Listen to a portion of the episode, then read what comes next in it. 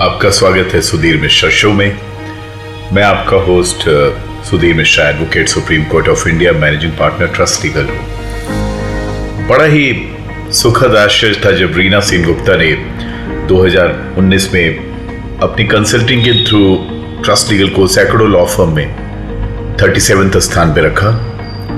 रीना सिंह गुप्ता की कंसल्टिंग की एक बहुत इज़्ज़त है हमारे लीगल प्रैक्टिस मार्केट में। और इज़्ज़त इसलिए है कि वो ना कोई फेवर करती हैं, ना कोई नॉमिनेशन करती हैं, ना कोई प्राइस लेती हैं, ना कोई प्राइस देती हैं, ना कोई पैसे चार्ज करती हैं।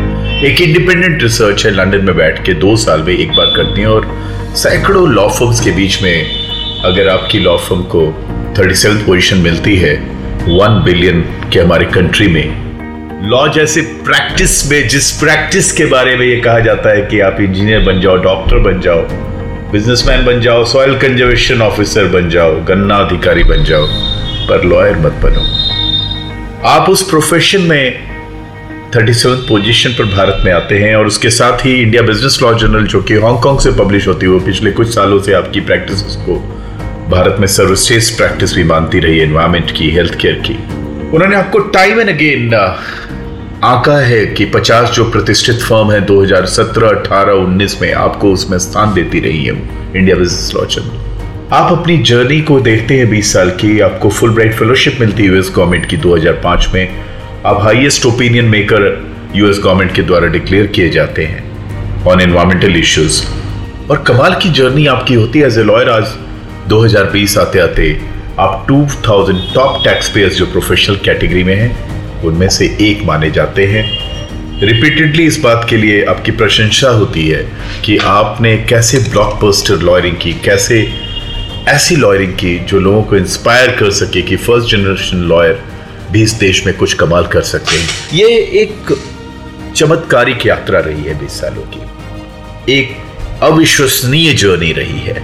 भारत के तमाम स्टेट्स को, विश्व के तमाम कंट्रीज़ को जब मैं विज़िट करता हूँ as a New York State Bar Association chair for India chapter और as international bar association South Asia environment head जब मैं इन कंट्रीज़ में ट्रेवल करता हूँ और एट ईज के साथ वो एडजस्ट करता हूँ फ्लरिश करता हूँ प्रॉस्पर करता हूँ तो ये प्रश्न ज़रूर आता है कि क्या मेरी शुरुआत, क्या मेरी जर्नी इंस्पायरिंग थी? क्या मेरी कहानी में कुछ ऐसी बात है जैसी बात आम कहानियों में नहीं होती है? और शायद ये कहानी एक ऐसी कहानी है जिसको बहुत सारे हज़ारों लाखों लोगों को सुननी चाहिए।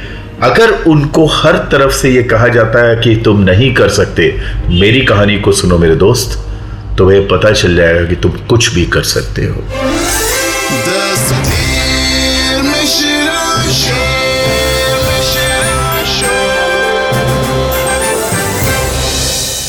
ले चलता हूँ उस गाँव की तरफ़, जहाँ से जर्नी शुरू हुई। छोटे से कस्बे रामनगर, बनारस में जन्म हुआ। 1970 में चार भाई बहन अभाव के साथ ज़िंदगी शुरू की। पिता इंटर कॉलेज में पढ़ाते थे, माँ स्कूल में पढ़ाती थी। भाटपा रानी देवरिया में जीवन यापन बहुत मुश्किल था। बहुत शुरुआती जो उन्नीस सौ पचहत्तर, छिहत्तर जब मैं पाँच छः वर्षों का रहा हूँ थोड़ी बहुत जो मुझे यादें हैं कि एक समोसा खा लेना बहुत बड़ी बात होती थी। एक ट्रेन में बैठ जाना बहुत बड़ी बात होती थी। ट्रेन का धुआँ आँखों में लगता था, हम रोते थे, माँ कपड़े से उस पर गर्म कर करके आँख को सेकती थी। और हम फिर दोबारा खिड़की की तरफ़ अपने चेहरे को लगाते थे और कोशिश करते थे, ट्रेन जब मुड़ रही हो तो वो स्टीम इंजन की आवाज़ और उसके साथ उसके दर्शन हो। और वो जो चमत्कारिक अनुभव होता था छः साल, सात साल पे, वो कभी भूलता नहीं है मेरे दोस्त। गोल्ड स्पॉट की बोतल थनकाते हुए वेटर आता था। आप जर्नी करते थे इन ट्रेन में, और अगर आपको कोल्ड ड्रिंक पिला दी जाती थी आपके पिता के बाद द्वारा आपको इतना अच्छा लगता था जैसे आपको जन्नत नसीब हो गई। छोटी छोटी चीज़ों खुशियाँ ढूंढते थे। छोटी छोटी बातों में रस मिलता था। पढ़ाई की शुरुआत हुई। बिहार में पापा प्रोविंशियल सिविल सर्विस में आ गए। मैथमेटिक्स और हिस्ट्री लेकर, बड़ी मेहनत करके, बड़ी मिन्नतें करके, माँ को अकेला छोड़कर हम हमारे साथ वो प्रोविंशियल सिविल सर्विसेज़ क्लियर करते हैं। चारों बच्चों को लेकर बिहार में उनका प्रवेश होता है। इमरजेंसी का पीरियड था टफ था, पिता की बहुत हल्की यादें हैं डुबराव की पहली जगह जहाँ उनकी पोस्टिंग होती है। क्या दिनचर्या थी हमारी? हम उठते थे सुबह, नाक में तेल डालते थे सरसों का। मालिश होती थी हमारी, और पटरी लेते थे, बोरा लेते थे, और अपने पाठशाला चले जाया करते थे। छोटे छोटे ये स्कूल होते थे, इन स्कूलों में कोई बहुत स्टाइलबाजी नहीं होती थी। बिल्डिंग भी बहुत छोटी थी, बहुत हल्की यादें हैं मेरे पास। बहुत अच्छी यादें हैं वो, बड़ी मीठी यादें हैं। एक शहर से दूसरे शहर अगर पापा का ट्रांसफ़र होता था तो हम ट्रक में जाया करते थे, कोई कार या गाड़ी नहीं होती थी। एयर कंडीशन तो सवाल ही नहीं, एयर कूलर तक की बात नहीं सुनी थी। चाउमीन क्या होता है, नूडल्स क्या होता है, ये पूरे सेवनटीन और एटीज में मुझे तो नहीं पता था। इन ट्रकों में हम वो जर्नी करते थे, ढाबों में रुकते थे, दाल फ्राई करते थे। लकड़ी का एक पटरा होता था जिस पर रोटी और दाल फ्राई मिलती थी। और वो खाते थे। पापा हमेशा अपने साथ हम लोग को रखना चाहते थे और ये वो समय था जब हम दस बारह साल के हुए माँ की मदद करते थे। पिता इसको बहुत लाइक करते थे कि हमें माँ अपने साथ रखती थी, हर चीज़ में लगाए रखती थी, ध्यान भटकाए रखती थी कि हम बाह्या चीज़ों में न पड़े, फालतू का टाइम न बर्बाद करें, गलत संगीत विधि में न पड़ जाएँ। इस परवरिश में कहीं कोई ग्लैमर नहीं था, कहीं कोई बड़ी चीज़ नहीं थी, कोई आउटिंग नहीं थी। Let's go to a mall नहीं था। हम कुछ भी फॉर ग्रांटेड एक बड़ी सोशल गैदरिंग ये होती थी कि हम पिता के साथ किसी फ़ंक्शन में जाते थे शर्माते थे, सकुचाते थे, एक कोने में खड़े रहते थे। माँ के आंचल के पास रहते थे। माँ का हमेशा गाँव के प्रति बड़ा रुझान था। पिता का भी बहुत गाँव के प्रति रुझान था और जिन स्मॉल कस्बों में हम रहे और जब सिवान आए, और सिवान आने के पहले की घटनाएँ थी चाईबासा पिता को एक बार ये भी लगा कि क्यों ना मैं अपने बच्चे को बोर्डिंग में डाल दूँ, कोशिश भी की नाची में बोर्डिंग में डालने की। वहाँ वो सारी चीज़ें होती थी जो बॉयज़ के साथ हो जाती है कई बार बचपन में, और शायद मुझे नहीं लगा कि मैं उसके लिए उपयुक्त हूँ, वो जगह मेरे लिए उपयुक्त है। पिता नहीं समझ पाए, वो वो मानसिकता नहीं थी, वो स्वावलंबन, वो सोच नहीं थी कि what is right what is wrong there no concept like that so वो हमसे दूर हो गए। इस पॉइंट पर इतने दुखित थे कि उन्होंने किसी और ऑल्टरनेटिव स्कूल में कभी एडमिशन भी कराने की कोशिश नहीं की। सिवान ने बहुत सिखाया मुझे, हिम्मत दी। पेड़ के नीचे क्लासेस होती थी। स्कूल की कोई बिल्डिंग नहीं थी, बारिश होती थी तो हम घर चले जाते थे। एट्थ, नाइन्थ, टेंथ ऐसे बीता ना कोई फॉर्मल स्कूल की बिल्डिंग ना ऐसे कोई हाई फाई दोस्त सब ज़मीन पर बैठते थे, सब अभाव में रहते थे। एम्बिशन क्या होता था कि हम टीचर बन जाएँगे इंस्पेक्टर बन जाएँगे, अपना छोटा सा कोई बस खरीद लेंगे। उस एम्बिशन के साथ आप अपना टेंथ करते हो। और कोई खास मार्क्स नहीं आते हैं आपको कभी भी। एक्सेप्ट वन थिंग कि आपको घर पर एक प्रिविलेज बैकग्राउंड कभी भी नर्चर नहीं किया गया। आपको सशक्त, स्वावलंबी बनाया गया। और ये जो महक पैदा की गई थी कि आप में हिम्मत होनी चाहिए कि आप हर छोटे छोटे गाँव छोटे छोटे शहरों में रहे। गाय की सेवा भी करें, माँ की सेवा भी करें। माँ का हाथ भी बटाए, धनिया, पुदीना और मेथी में आपको अंतर पता चले। अजवाइन और मंगरेल में आपको अंतर पता चले। हरी मिर्च और लाल मिर्च से सब्ज़ी के स्वाद में क्या अंतर आपको पता चले? कटहल में टमाटर नहीं पड़ता है, परवल में टमाटर नहीं पड़ता ये आपको पता चले। दाल, चावल, आलू के भुजिया आप बना सके खुद से अपने हाथ से। फूली रोटी खिलाने की माँ ने कभी कोशिश नहीं की। उसका मानना था कि अगर आप फूली रोटी खाने के लिए परेशान रहोगे तो सारा ध्यान आपका उस पर ही रहेगा। आप प्रिविलेज हमेशा रहना चाहोगे, हमेशा प्रिविलेज बातें सोचोगे। कभी उसने ये भी नहीं जानने दिया कि लड़कियों का काम है, ये लड़कों का काम है। वो सारे काम हमें भी आते थे और इंटरेस्ट भी बहुत ज़्यादा था।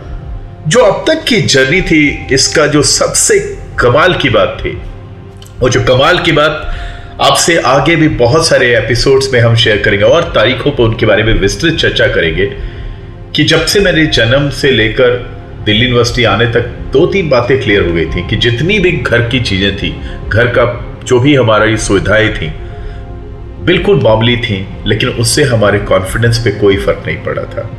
कंपटीशन समझ में आने लगा, खुद से कंपीट करना होगा। इस बात को कोई भी एनर्जी अगर आप कोई कहती आप में काबिलियत नहीं तो काबिलियत आप पैदा करिए, ले आइए कहीं से उस काबिलियत को और आके बढ़िए फिर से। कॉलेज टॉप किया फाइनल ईयर में, मुगल इंडिया में 68 परसेंट लाए। लॉ में एडमिशन लेते हैं।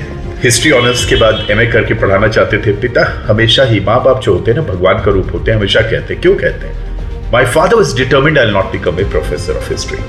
He wanted me to become a lawyer. I don't know, as a backup option. Even if मैंने आई के इम्तहान दिए चारों टिप दिए अलग अलग सब्जेक्ट से क्लियर भी नहीं कर पाया 98 में आईएस का इंटरव्यू भी दिया उसमें लॉ के कारण ही मुझे अच्छे मार्क्स नहीं आए लेकिन पापा हमेशा इस बात पर लड़ते रहे मुझसे कि नहीं लॉ तुम करो ये तुम्हारे को कल को बैकअप पे करियर होगा तो बैकअप यानी ऑप्शन टू के साथ लॉ की शुरुआत होती है मुझे लॉ कभी पसंद नहीं आता था और आप 1999 में आईएस से रिटर्न होकर इंटरव्यू से आप अपनी जर्नी शुरू करते हैं और छह महीने के भीतर आपको एक पता चल जाता है।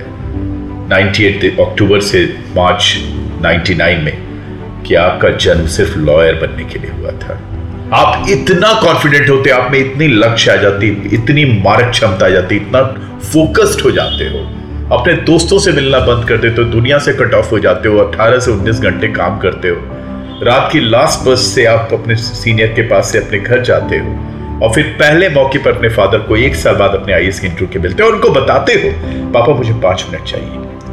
और उस पाँच मिनट में आपने उनको बोला, पापा, इस शहर में अगर सौ लोग सक्सीड करेंगे लॉ में तो उनमें मैं हूँगा और वो फादर जिसने आपको ज़बरदस्ती लॉ के एडमिशन को कराया था, वो फादर जिसने सबके कहने के बावजूद आपको एम नहीं करने दिया। आप कॉलेज टॉप किए, फिर भी आपको हिस्ट्री में एमए नहीं करने दिया। वो फादर की आँखों में चमकती हाँ। बेटा, मैं जानता हूँ तुम बहुत अच्छा करोगे, लॉ।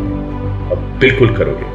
और एग्जैक्टली बीस साल के भीतर I am in the top two thousand tax payer in the country I run one of the best law form in the country I give hundreds of people opportunity to work with me इस story को समझने के लिए आपको जाना पड़ेगा उस journey पे। वो क्या वैल्यू सिस्टम्स थे जिसने मेरे लाइफ को डिफाइन किया?